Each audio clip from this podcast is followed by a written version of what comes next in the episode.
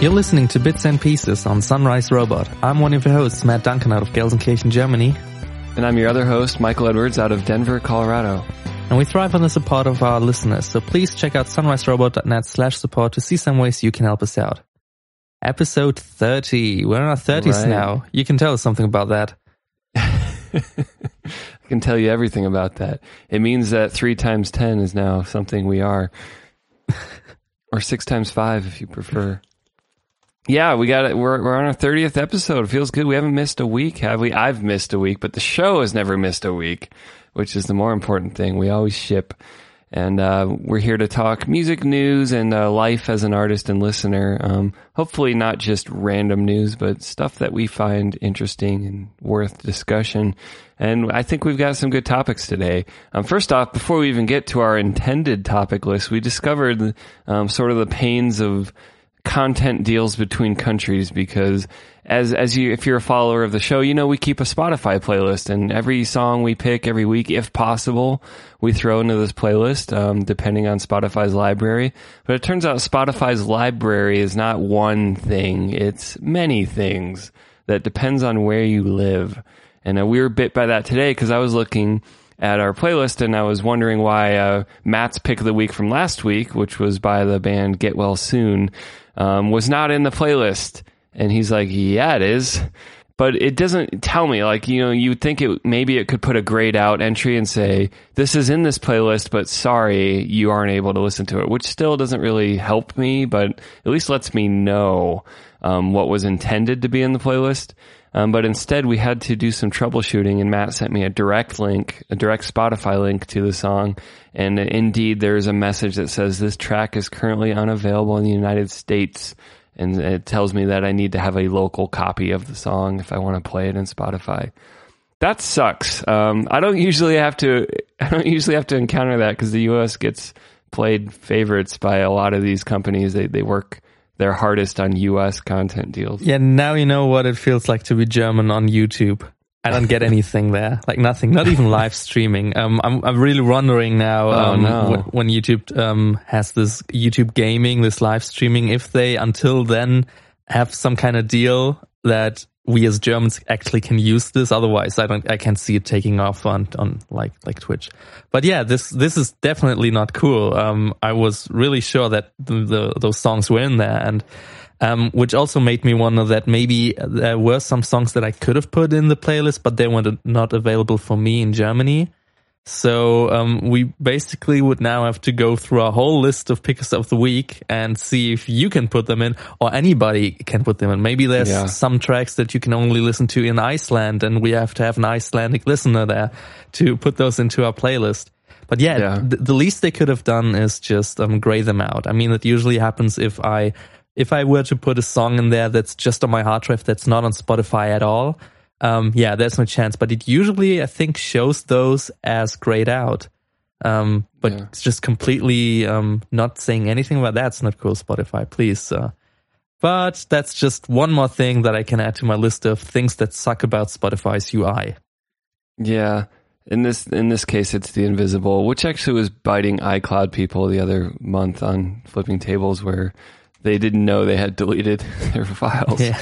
um, which was a lot more severe and, and personally damaging. Um, in this case, it's just songs that we can't listen to in certain places, um, which is the whole point of that part of the podcast, but whatever, we can move on. Yeah. Um, um, we, we usually, I mean, we usually post YouTube links or something else where we are pretty sure that it's somehow accessible to most people on around the yeah. globe. So um, if those tracks really don't show up, but you want to listen to them, check out the YouTube links in our show notes. But, but you, savvy listener, you have internet skills. If if you really want to hear more of a song we feature, you know how to find it. Come yeah. on, believe in yourself. Um, all right, let's get on with the show. So we've got some good articles here. Um, this first one's this video you shared called "The Speaking Piano." You want to tell us a little bit about this one? Yeah, sure. Um, I once saw this on German television and then rediscovered it uh, last week on YouTube, and somebody was actually kind enough to put subtitles on it. Although uh, in advance, if you watch this video, the subtitles are annotations, not actually the subtitle function. So um, if you don't see those, you should watch them on some kind of medium um, where you can actually see those annotations. Otherwise, you won't probably understand a word. Um, except for the words that those pianos, piano is speaking, because um, somebody built a piano um, or kind of modified a piano with some machines that play the piano exactly to um, to yeah MIDI score. It's like an old West in, in the old Western movies with an automatic piano, um, and you put a scroll in there with MIDI notes in air quotes, and it would play those. Except this is so mechanical that it actually mimics the frequencies of human speech, or it is able to get very close to it, like as close as you can get with a um, with a regular piano.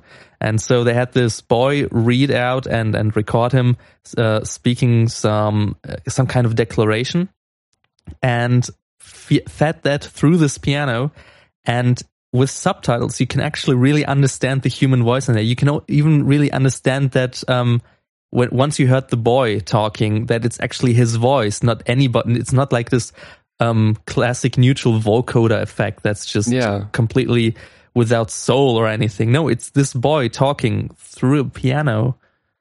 Yeah, and it's it really like makes a lot of sense now that I think of it. But the the actual engineering that went on to make this happen is tremendous.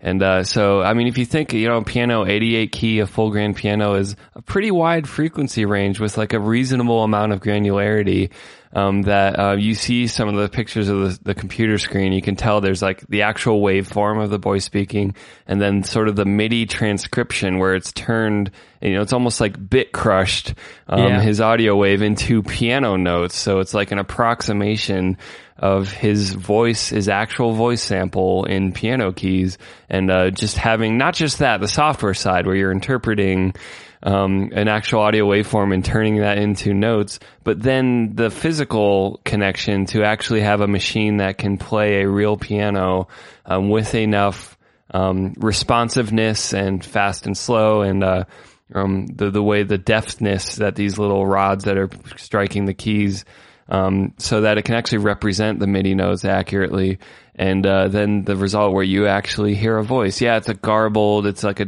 It's really. It is kind of like a bit crush or a compressed voice, but it's it's tremendous, and it's kind of reminds me of that. Was it N P R article where they had yeah. the the garbled computer speech, where after you see the transcription, your brain now has a pattern, um, and and you you actually hear it. No, I was blown away. This was cool. I would love to play the sample right now, but I don't think it would really make that much sense because you really do need the subtitles. There's there's some words you can understand, but um, you really got to watch this video, especially then uh, because of the, uh, the people who build it talking about how they build it and and especially what yeah. they're trying to say with it. I mean, this is an art piece. Um, it it was on our German Arte on Arte channel, a cooperation with the French television and. Uh, Yeah, yeah, they always show such cool stuff, and I was uh, glad to find this on Reddit. Yeah, so find that link in our show notes, which you can find at sunriserobot.net slash bits and pieces slash 30. And we promise with... you that those show notes will be available worldwide. They are not yes. region locked. Gamma will not block this website, I hope. I hope. Um, um So we we we made some hay about Apple Music. We always talk about Spotify. We even talked about Ardeo, which I actually intend to go check out again. Um, but in streaming platform news, we have uh, Kim dot com's Baboom, uh, which is not Red Arst, but it does have lots of music.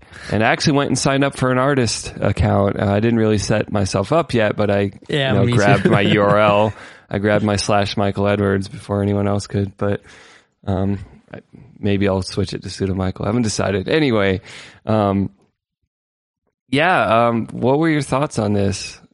Did you dive in? Did you listen um, to a bunch? I took it for a ride for for um, yeah for fifteen minutes or so. Um, uh, the first thing that really struck out to me that at the first look, at, if you look at the charts on there, like the top played or something. Um, I didn't see a single triple A artist, like the artists you would usually see on any other charts in the top ten. Like there, there were some names I've heard before, but there were not the big ones, the really, really big ones with millions of cash behind them. So um, at least in, in that regard, um, they definitely checked a mark on my list. Um, because I mean, that's that's kind of what Kim dot com was inten- intending with this uh, platform to to be for the in, indie artists.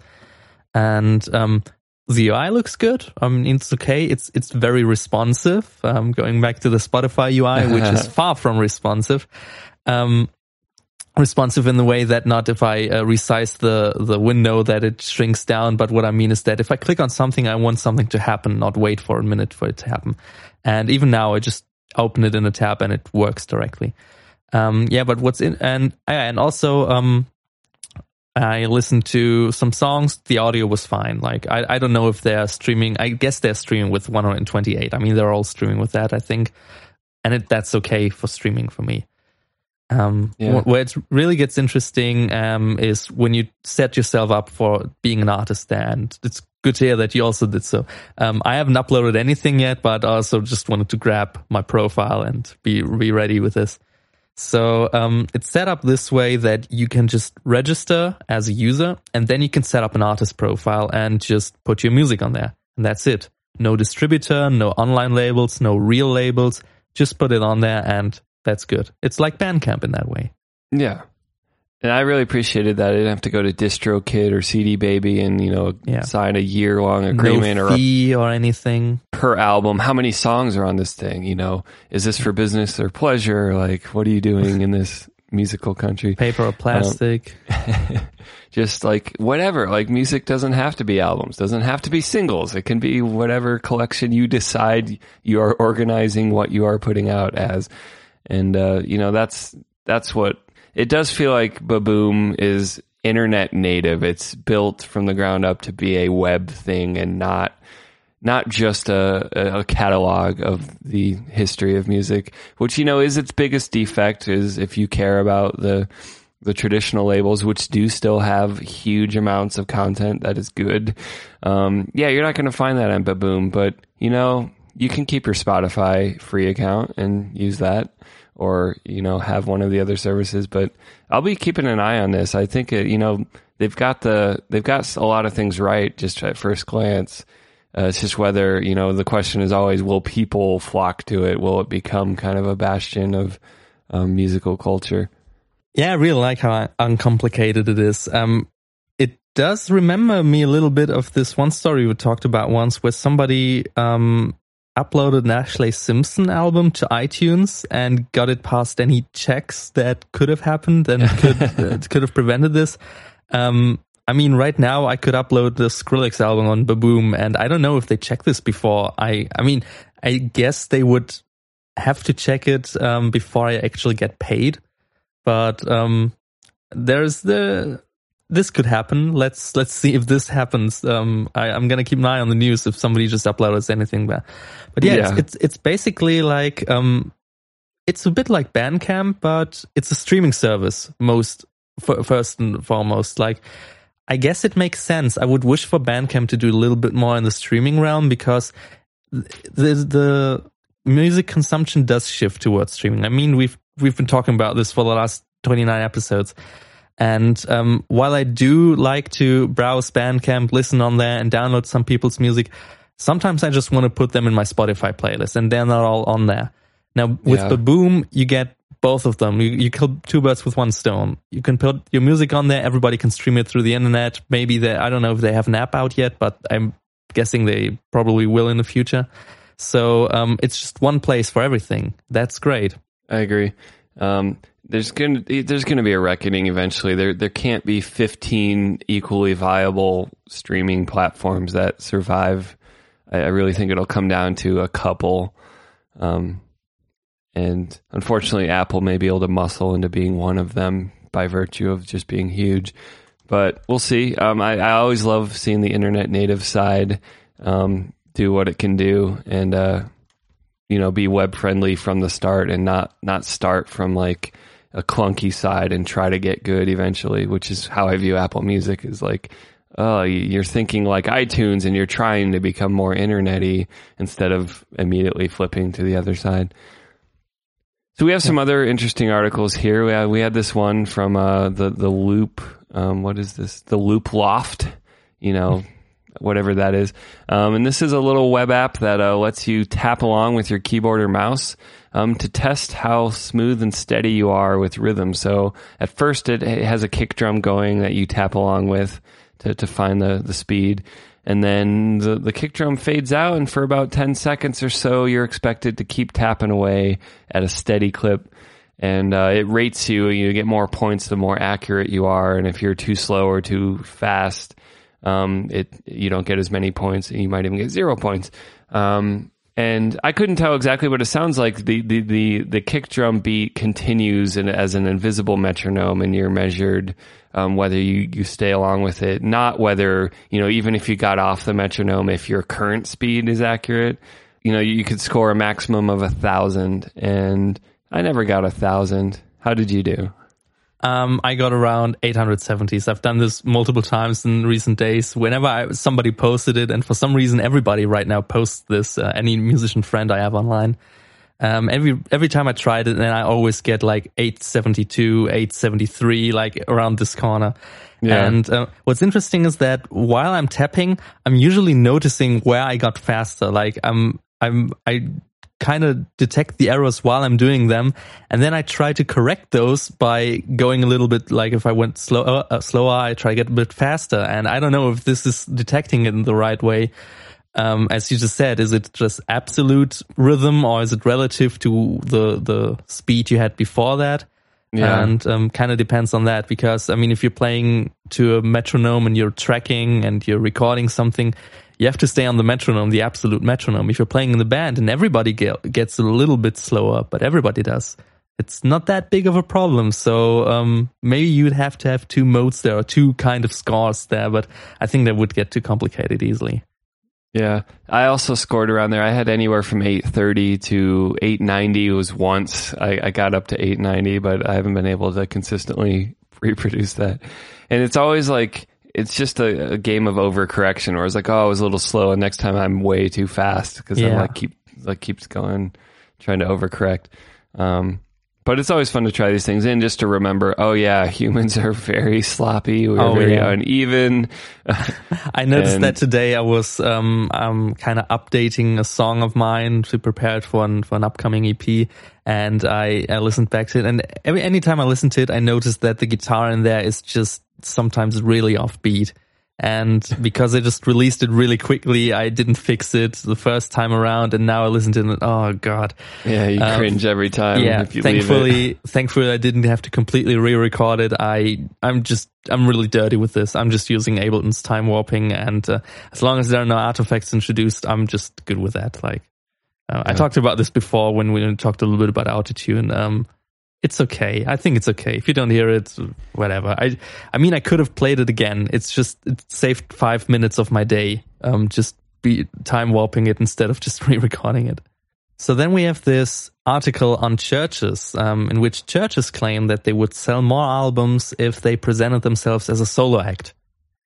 Now, without getting more into this article for now, um, I, I read this headline and I thought, yeah, I think I think they could. I think they definitely could. Like um, trying to sell a band and trying to sell a solo female vocalist, I can see where where why this would be easier to do. Um, especially if you're doing like this electro pop thing. Um, suddenly it's just pop. Usually, if you just have a vocalist, a female vocalist as as the artist itself, people just call it pop music. They don't call it any subgenre of pop music. Usually it's just pop, and pop sells better than any subgenre like electropop. Yeah, the more the more hyphens you introduce, the more niche it is, and the more people go, I don't know if I like that. Whereas if it's just pop, or maybe indie pop, because it's like it's like cool, but it's pop, it's accessible, but it's cool.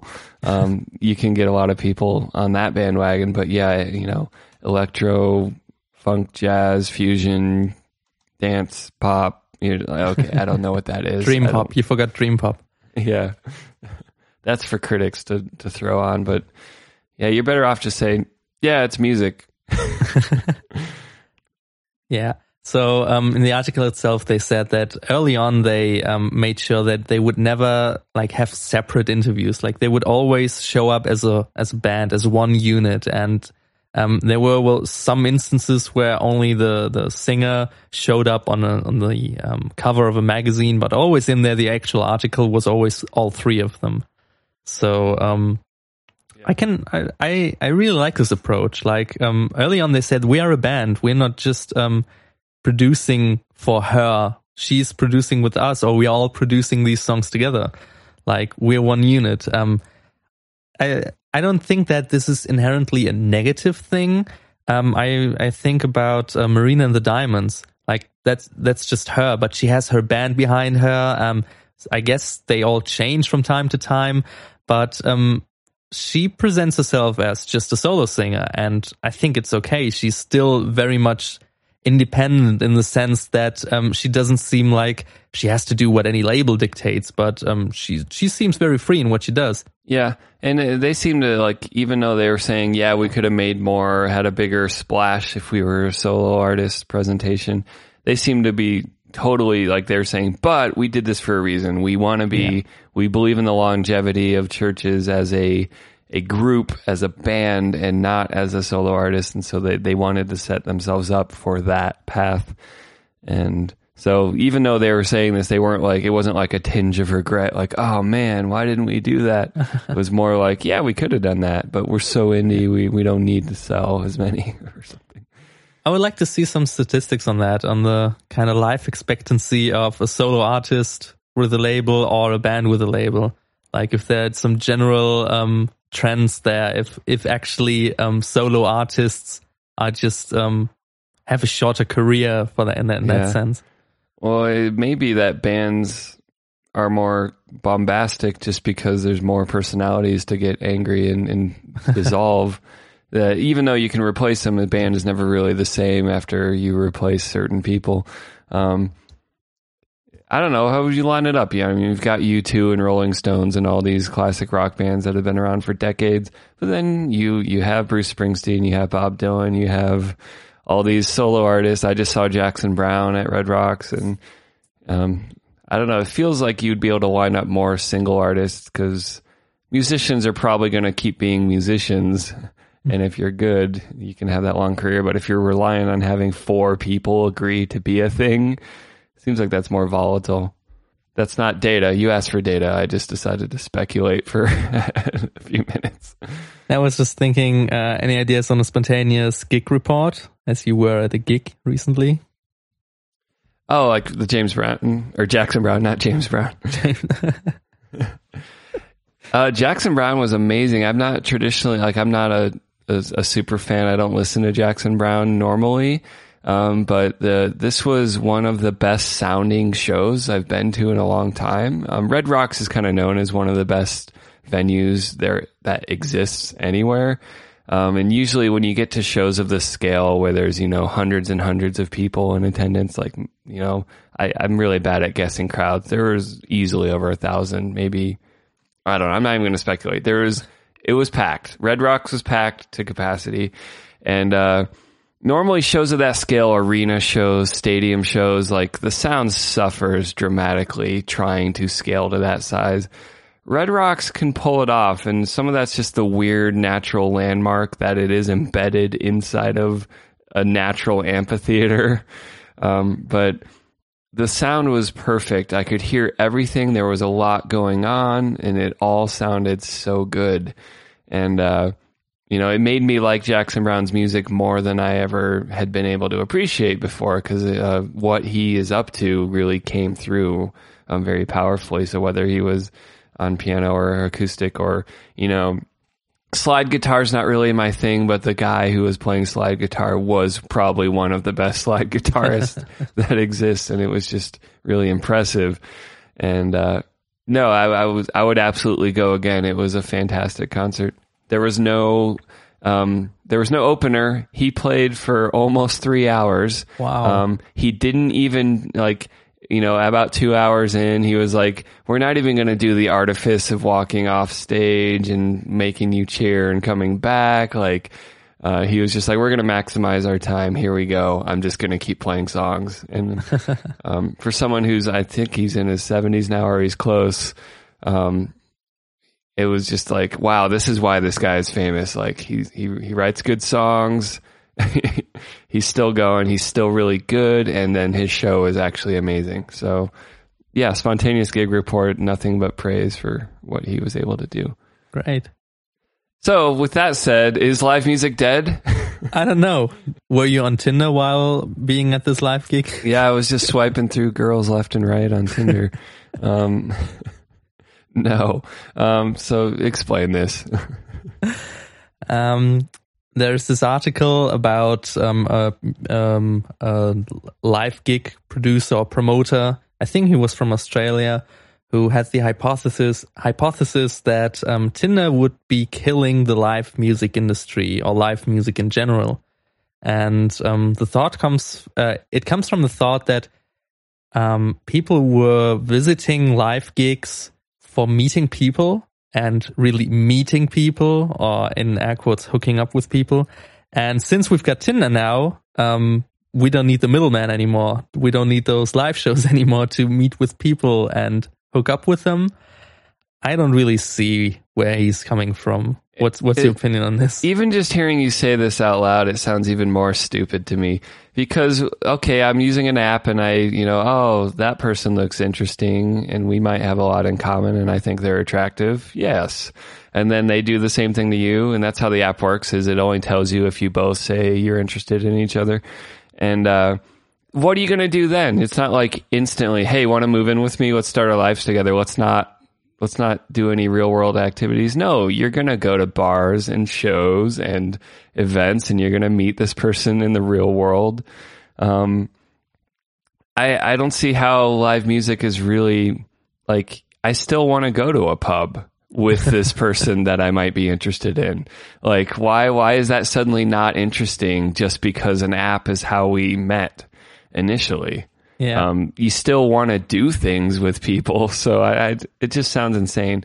But also, if you define live music as really just for hooking up, which I'm not saying it never is. Like, people go clubbing and, you know, to dance clubs because they want to grind on someone and and probably end up in a bedroom eventually. And it's like, even if that doesn't happen, you kind of just want to get drunk and dance and have fun. And I don't see Tinder destroying that. Like, people are still going to do that, um, but. It's weird to me to define music as pretty much just that. Like, there's entire huge audiences, and even couples that have been with each other for months and years still go to live music. They still go to shows of bands they like. So all this just seems pretty hollow to me. Yeah. Um, maybe it's just that I, I never really went to live shows, um, because I just wanted to see some live music, because I always wanted to see some specific live music, some specific artist that I want to see. I go there because I want to see this artist perform. If I met somewhere along, someone along the way, if I make good friends there because of this musical connection, or even if I had met my uh, significant other there, um, great, nice byproduct. But um, the, the goal when I go to a live show is probably listening to live music. Yeah. Um, So I don't, as you said, like with any other venue, it doesn't really have to be live music. Um, any venue that uh, thrives on that would now say, oh, Tinder is killing our industry. And um, I don't know if I, I haven't uh, looked at my at, at the um, entertainment uh, area here in Gelsenkirchen. There is no great entertainment area. Um, if they are all closing shop because of Tinder, but I don't think that's happening. But how would it not happen that you go, oh... I, me and this person on Tinder both like insert band. Yeah. They're so. Coming to town. Hey, want to go to that show? Like, how does that not still happen? Right. So it just seems, I don't know, I don't get it. And I mean, yeah, maybe technology will disrupt, like, some of the main avenues people do meet each other is out at bars and drinking. And even though I don't think that's going to change dramatically, I think a, a, A, a dark place that's open late that serves you mind-altering substances is going to be a thing that humans still enjoy, probably until we're extinct. Um, But yeah, technology is going to change that, and maybe there will be other formats that we accomplish the same thing. But this guy's, I don't think this guy is the entrepreneur that figured out the secret that Tinder was destroying bars. Um, he's not that guy. Nope. Ah, shall we get on to picks of the week? Yeah, that'd be great. So if you're new to our show, as every week we pick, uh, we each pick one song we think is great in some way that we enjoyed. Um, we, we tend not to do stuff we hate or to just shit on things. Not we actually yet. Wanna, not yet. Um, we, we tend to try to enjoy and celebrate things. And so um, do you want to go first? Yeah, sure. My pick of the week is Adebisi Shank with International Dream Beat. From the album, and I have to name this album. This is the second album of a band called Adebisi Shank.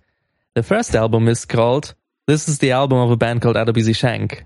Um, I guess you can probably guess what their third album is called, so I'm not going to name that.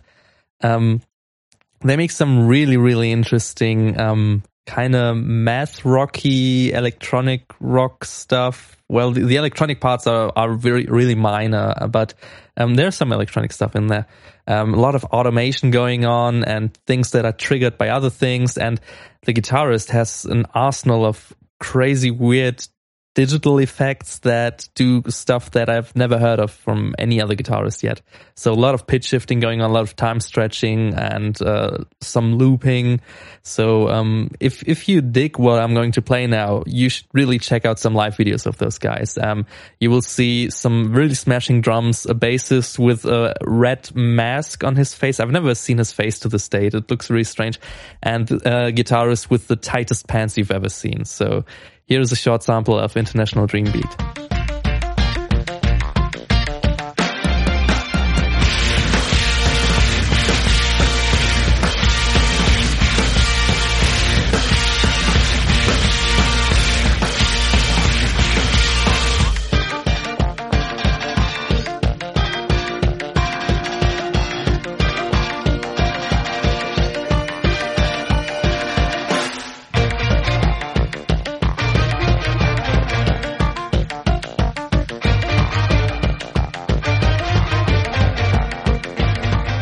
So what did you think of the song? So I th- I found this song just to be overwhelmingly quirky and energetic and, and happy sounding. Like, you know, it's very technical. There's, you know, you mentioned some like math rock elements. Um, the drum fills are very fast and tight and perfect. And um, there's lots of uh, swiftly and deftly used samples that kind of garble rhythmically. And uh, all that is, is in a very, very, I can't help but say it again, energetic and playful way. And so... Um, and, you know, around three minutes, there's kind of this, like, you know, it almost hints at becoming like this inspiring emotional buildup, but that's not really exactly what the song is. It's really just this explosively happy sound. And so that, that's the vibe I got from it and I enjoyed from it. Um, for an instrumental song, it had a tremendous amount of personality. And what was your pick of the week? So my pick of the week was uh, a band called The Districts and their song Fourth and Roebling or Roebling or Roebling. I don't know how to say that word. Um, I'm making it more complicated than it needs to be. And this is a kind of a straight ahead rock song. Um, there's some distortion on the vocals and, uh, you know, it's very upbeat. It's got a little bit of swing to it. Um, and uh, most of the song is like decent and pretty okay. And then towards the end of the song, which is what I'll feature in the sample in a moment, is uh, there's this long build-up that kind of explodes into the loudest part of the song, and that's when the song went over the edge of like, oh, this is kind of good, to like, oh, I really enjoyed this. And uh, so let's just hear a little bit of The District's Fourth and Roebling.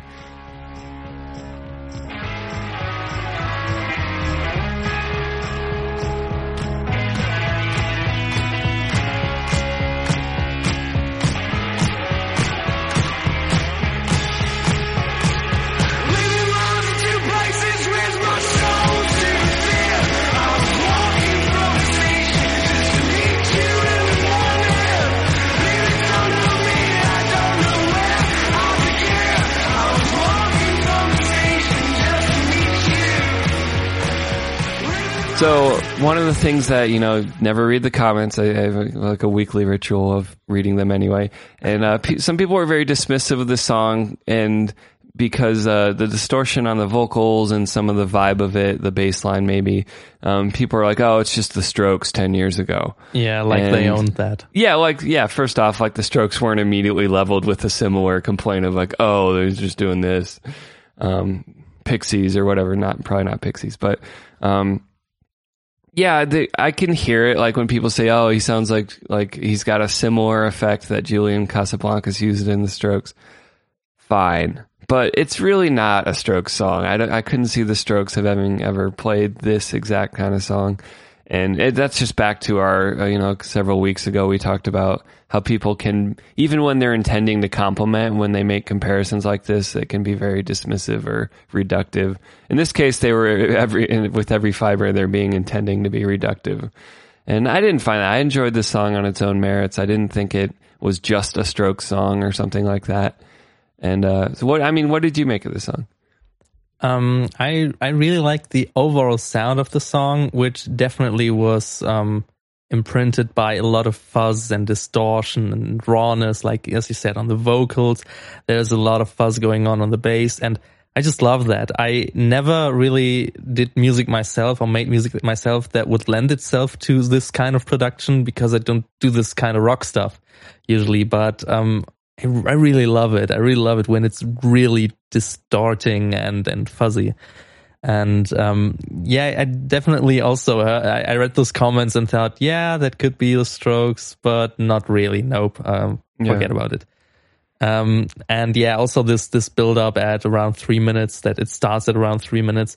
Like I always like it when, when a song takes a dive at the end and deconstructs itself for a little bit and then just ri- keeps rising, keeps rising till the, the actual climax at the end of the song, not like in the middle. Um, I, I always... love it because um, I think it usually th- there's more in the song than you, you usually get this um, thing where the chorus is the most important part of the song and you get to the chorus within forty seconds, and I don't know, it's like leaving out the foreplay in some way, um, if I stay with the metaphors you like to use there.